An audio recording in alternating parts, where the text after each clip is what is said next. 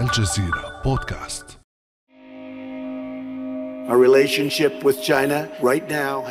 ربما لم تكن علاقتنا مع الصين أفضل من أي وقت مضى لقد مررنا بفترة صعبة للغاية لكنها لم تكن أفضل من أي وقت مضى. علاقتي مع الرئيس شي هي علاقة مميزة هو يعمل من أجل الصين وأنا أعمل مع الولايات المتحدة ولكن بخلاف ذلك نحن نحب بعضنا البعض. بهذا النفس الحميمي تحدث الرئيس الأمريكي دونالد ترامب في منتدى دافوس الاقتصادي بداية العام الجاري عن علاقة بلاده بالصين. وبعد أشهر من هذا الخطاب تحركت ثلاث من حاملات الطائرات الأمريكية إلى المحيط الهادئ تعزيزا للوجود العسكري في جوار بحر الصين الجنوبي. وهو ما اعتبرته الصين تحرشا عسكريا يزيد من احتمال وقوع حوادث بين بحرية بلادها والبحرية الأمريكية. تحرك القطع البحرية الأمريكية صاحبه تصعيد غير مسبوق في تصريحات المسؤولين الأمريكيين تجاه الصين وفي مقدمتهم الرئيس الأمريكي دونالد ترامب الذي قال في مقابلة تلفزيونية إن بإمكانه قطع العلاقات مع الصين. فما دوافع التصعيد الأمريكي؟ وما الذي ينتظر العالم في موجة الصراع الجديد بين أكبر اقتصادين في العالم؟ وما هي فرص التوصل إلى حلول وسط في ظل التصعيد الحالي؟ بعد أمس من الجزيرة بودكاست أنا خديجة بن جنة.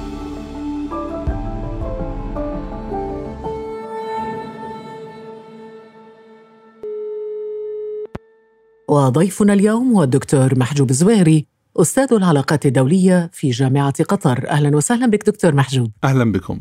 دكتور محجوب زويري لنبدأ بالأسباب التي نقلت العلاقة بين الصين وأمريكا إلى مرحلة الحديث عن التحرش العسكري بشكل صريح بعد أن كان ترامب يصف في البداية علاقته بالصين وبالرئيس الصيني أيضا بأنها علاقة صداقة قبل أشهر فقط.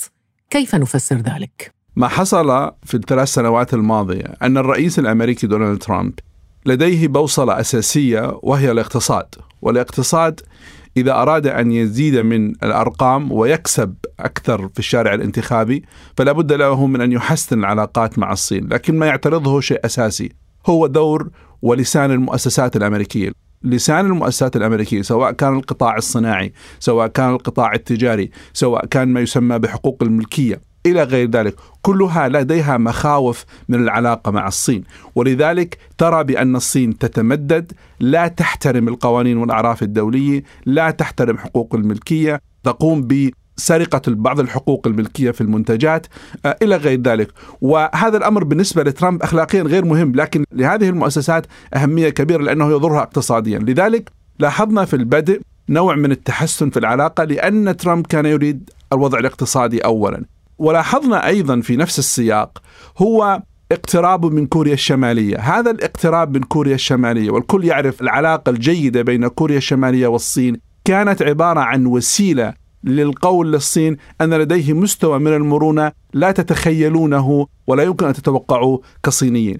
كل هذا الأمر يفسر لنا بأنه هذا الموسم شهر العسل الأول في العلاقة بين الطرفين. خلال العام الماضي حصل هناك تطورات أساسية تتعلق ب أولا الاقتصاد الأمريكي بدأ يتراجع تزايدت شكاوى الشركات الأمريكية بشكل أكثر الخطاب الصيني الغير الصديق نحو الولايات المتحدة في كثير من المحافل الدولية علاقتها مع إيران علاقتها مع دول في أفريقيا الصين لها حضور كبير في أفريقيا يزعج الولايات المتحدة. في أمريكا اللاتينية يزعج الولايات المتحدة والأهم من ذلك كله حالة الاجتياح التكنولوجي التي تقوم بها الصين في العالم الآن لكن ربما أيضا أمريكا لديها أدوات تزعج بها الصين باستعمال المصطلح الذي استخدمته الآن وهو الإزعاج وليس فقط إزعاج تحرش وإزعاج للصين من خلال استخدام ملف الإيغور هونغ كونغ الاستثمارات الصينية في أمريكا إلى أي مدى يمكن أن يصل هذا الضغط أو هذا الإزعاج؟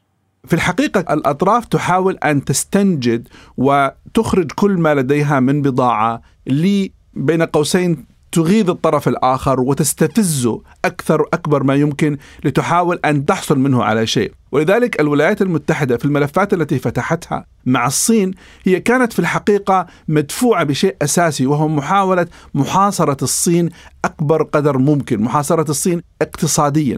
بالمناسبة خديجة في هذا السياق هنالك لا شك إنه تفاوت كبير بين عدد السكان والقدرة التسليحية إلى غير ذلك بين البلدين والأرقام تكاد تكون مفزعة من حيث المقارنة، لكن أنا لا أعتقد بأن المشكلة بين البلدين هي مشكلة هذه الأرقام والقوة، المشكلة هي سياسة الطرفين وطريقة أداء السياسي في البلدين، لذلك شاهدنا استخدام هذه الملفات من قبل الولايات المتحدة في المقابل قامت الصين بالذهاب إلى الحديقة الخلفية لأمريكا وهي أوروبا وحاولت أن تقيم علاقة اقتصادية منها في سبيل وكأنها تطعن الولايات المتحدة من الظهر. وبالتالي الكل يحاول أن يستفيد من هذه الملفات من قبيل تحسين موضعه التفاوضي، لذلك شاهدنا آخر جولة مفاوضات بين الطرفين كانت ليست سهلة لكن لأن وزير المالية وزير الخزانة الأمريكي قريب من الرئيس حاول أن يعطي انطباعا بأن الأمور تسير في طريق جيد، لكن في الحقيقة أنها لا تسير في طريق جيد وهناك كثير من القلق. وأعطيك مثالا وحيدا. شركة أبل الآن ستنقل 20% إلى 30% من منتجات الآيفون إلى الهند. ما معنى هذا بالنسبة للصين؟ وبالتالي وهناك الآن حوالي أكثر من عشر شركات كبرى لديها استثمارات هائلة في الصين تفكر في بدائل أخرى لتنقلها خارج الصين. هذا الأمر يزعج الصين ولن يكون مرضيا للصين بأي حال من الأحوال. هذا يحيلنا دكتور محجوب إلى حرب القنصليات التي بدأت بينهما. هذه أعمدة دخان تتصاعد من مبنى يرفرف فوقه العلم الصيني في مدينة هيوستن الأمريكية. وفي محيط المبنى تظهر سيارات إطفاء إنه مقر القنصلية الصينية بالمدينة. ساعات بعد انتشار الفيديو على وسائل التواصل الاجتماعي يصدر الرئيس الأمريكي ترامب قرارا بإغلاق القنصلية ويهدد بالمزيد. Uh, من الوارد إغلاق سفارة أخرى ظننا أن حريقا شب في القنصلية الصينية التي أغلقناها. كانوا يحرقون وثائق أو أوراقا وهذا ما يدفعني إلى التساؤل عن ما الذي يحدث بالضبط. في المقابل السفارة الصينية في الولايات المتحدة ردت ببيان نشرته في تغريدة على حسابها الرسمي في تويتر. جاء فيه ندين بشدة ونعترض بقوة على الطلب المفاجئ بإغلاق القنصلية الصينية في هيوستن. إنه استفزاز سياسي نحث الولايات المتحدة على التراجع الفوري عن هذا القرار الخاطئ. وإلا فإن الصين ستكون مضطرة للرد بإجراءات ضرورية وقانونية. وعلقت السفارة الصينية في واشنطن بإدانة شديدة وطالبت بالتراجع عن القرار الذي وصفته بالخاطئ وبالاستفزاز السياسي وردت بيجين بإغلاق القنصلية الأمريكية في مدينة تشينغدو الصينية قائلة في الوقت نفسه إنها لا تريد استمرار المنح التصعيدي في العلاقة بين البلدين. دكتور محجوب زويري إذا بعد الاتهامات المتعلقة بكورونا جاء إغلاق القنصليات، جاءت التهم المباشرة بالتجسس، ثم جاء تحريك القطع البحرية الأمريكية إلى بحر الصين. ما هي سيناريوهات المواجهة المحتملة برأيك وما أدواتها؟ هنالك باترن مسار موجود وهو شيطنة الصين وهذه الشيطنة قبل كورونا كانت معتمدة على فكرة أن الصين تتجسس على العالم كله عبر التكنولوجيا التي تبيعها ولذلك شاهدنا كيف استطاعت الولايات المتحدة أن تقنع بريطانيا على الانسحاب من الجيل الخامس من هواوي وإجبارها رغم التكلفة المالية على الحكومة البريطانية وتأخير المشروع لثلاث سنوات وهناك ثلاث دول أوروبية الآن معرضة أن تتخذ نفس القرار. هنا موضوع الشيطنة للصين وكأن الدول الأخرى لا تفعل نفس الشيء يعني وكأن أصحاب التكنولوجيا الأخرى لا يقومون بالعبث في حياة الناس وخصوصيتهم. لكن هذا المنهج الأمريكي الحقيقة في قضية سيطره الصين ابتداء من قضية هواوي ثم موضوع كورونا والذي حصل فيه والذي يبدو يوما بعد يوم مزيد من الأدلة تشير إلى تقصير صيني واضح في التعامل مع الوباء. ثم موضوع القطع العسكرية.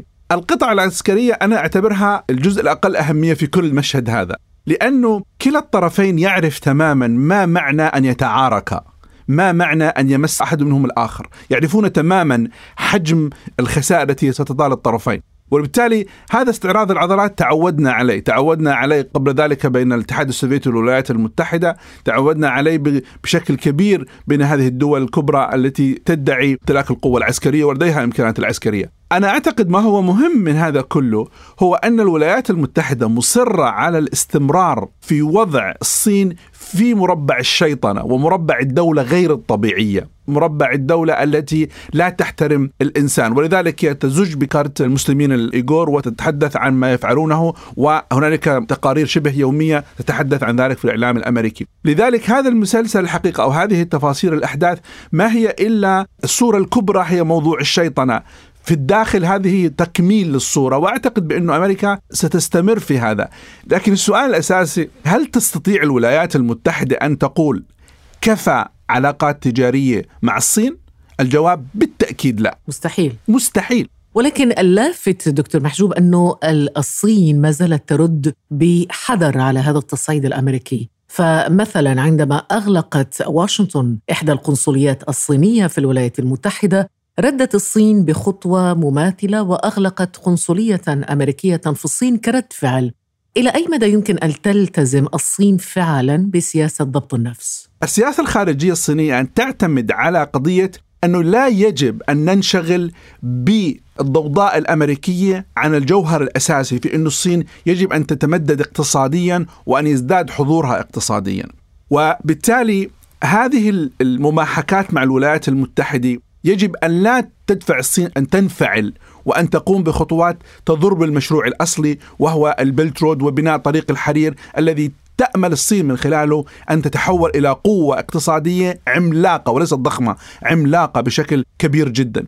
ولذلك تجدين هذا النوع من التهدئة مع الولايات المتحدة وحالة البرودة المطلقة في ردود الأفعال حتى في الوقت الذي كان تصدر فيه تصريحات عنيفة من واشنطن تسمعين الرد من الصين ربما بعد 24 ساعة أو أكثر من ذلك. هذا له علاقة باستراتيجية السياسة الخارجية الصينية الجديدة التي ترى بأنه العالم ليس الولايات المتحدة. العالم ليس فقط أمريكا وما تفعله أمريكا، هناك عالم آخر يجب أن نركز عليه، وهم هذا ما يفعلونه عمليا، ذهبوا إلى أوروبا اضطروا أن ميركل أن تخرج في خطاب وأن يقولوا نحن لا نتبع الولايات المتحدة في علاقتنا مع الصين، لدينا مصالح خاصة مع الصين ويجب أن نستمر فيها، ويبنون الآن علاقة جيدة مع الاتحاد الأوروبي قوية الحقيقة، هذا ينطبق أيضا على بقاع أخرى في العالم. نقطة أخرى اسمحي لي بس يعني أثيرها أيضا في هذا الموضوع يعني مهمة. الصين بالمحصلة ليست قوة قيمية ليس عندها قيم تصدرها للعالم. يعني الصين تريد أن تقول بأن منتجها موجود في كل سنتيمتر في العالم وهذا المنتج لا يرافقه قيم كما هي الولايات المتحدة الأمريكية. وبالتالي هي ترى بأنه ما في حالة من الفزع منها كما تصورها الولايات المتحدة على الأقل.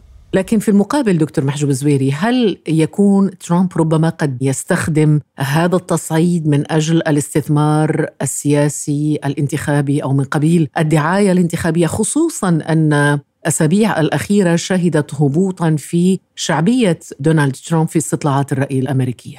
بالتأكيد كل ما يصدر عن الرئيس ومن حوله يعني متأثر بالحملة الانتخابية والانتخابات الرئاسية.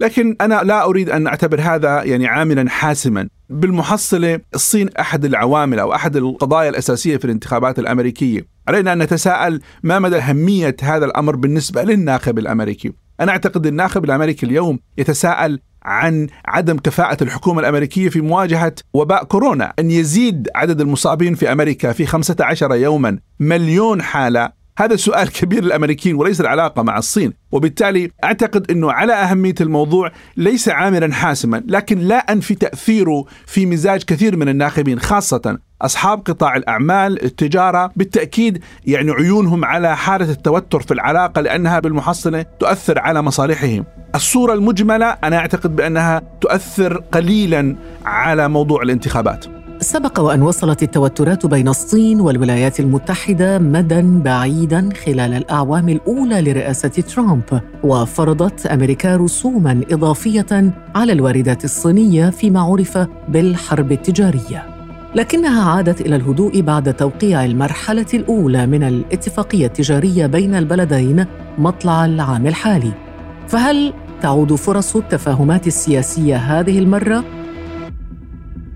دكتور محجوب زويري بعد وصول الأزمة إذا إلى هذا المستوى من التصعيد هل بقي هناك مجال للحلول السياسية برأيك؟ لا شك كلا البلدين بالمحصلة لديهم حجم من المصالح كبير الولايات المتحدة خاصة في ظل هذه الظروف التي تعيشها تحتاج أن تقلل من حالة الاشتباك والصدام مع الدول خاصة الدول ذات الكفاءة العسكرية والسياسية والاقتصادية. والصين مهما قيل عنها تتوفر فيها هذه الكفاءة وبالتالي هذه المماحكات والتحرشات ستستمر بين الطرفين لكن سيبقى هنالك مسار موازي يحافظ على مستوى من هذه العلاقات. المستقبل يعني هذه الفترة الآن حتى الانتخابات ربما نشهد مزيد من التحرشات لأنه في مستوى من عدم اليقين في السياسة الأمريكية بسبب الانشغال في الانتخابات وهذا ينطبق على العلاقة مع الصين وينطبق على ملفات أخرى. لكن باعتقادي مع مجيء الرئيس الأمريكي الجديد ستختلف الصورة بشكل كبير وربما يعاد تعريف القضايا وإعادة آه، تشكيل العلاقة من جديد.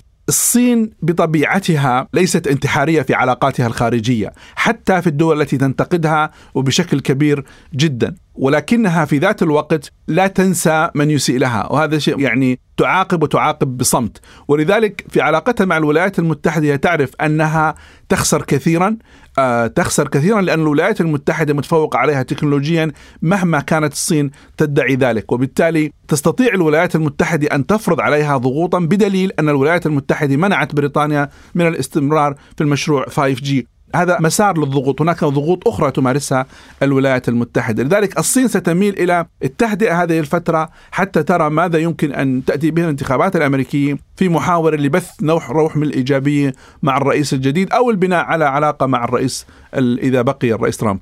وماذا عن الدول العربية دكتور محجوب؟ وهي متضررة من تداعيات هذه المواجهة. ما هو موقفها؟ هل تبدو ميالة إلى طرف من الطرفين؟ عندنا نوعين من الدول العربية. عندنا الدول العربية التي لديها مصادر الطاقة وتحديدا دول الخليج وهذه محتاجة إلى الصين لأن الصين مستورد أساسي سواء كان ذلك للبترول أو للغاز. وبالتالي تحتاج إلى قدر من الموازنة كبير وهي تفعل ذلك في علاقتها مع الصين. وهذا أيضا واضح بالنسبة للولايات المتحدة الأمريكية. لذلك عندما تتحدث الولايات المتحدة عن علاقات بين هذه الدول وبين الصين دائما تسأل السؤال التالي أعطونا بديل. ما البديل الذي لديكم؟ إذا كنتم تريدوا أن تشتروا غاز تفضلوا اشتروا. لكن نحن لدينا الآن مشتري جاهز ويشتري بكميات كبيرة وهذا جزء من مصدر الدخل القومي بالنسبة لنا. هناك دول علاقتها مع الصين معتمدة أكثر بمعنى أنها مستوردة للمنتجات الصينية وهذه تأثيرها على القرار الصيني محدود جدا.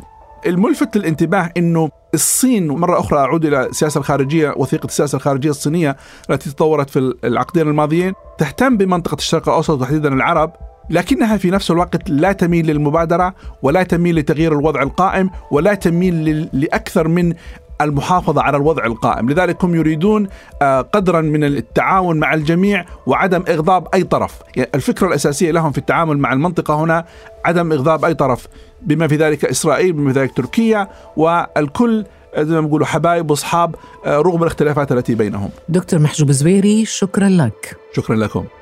كان هذا بعد أمس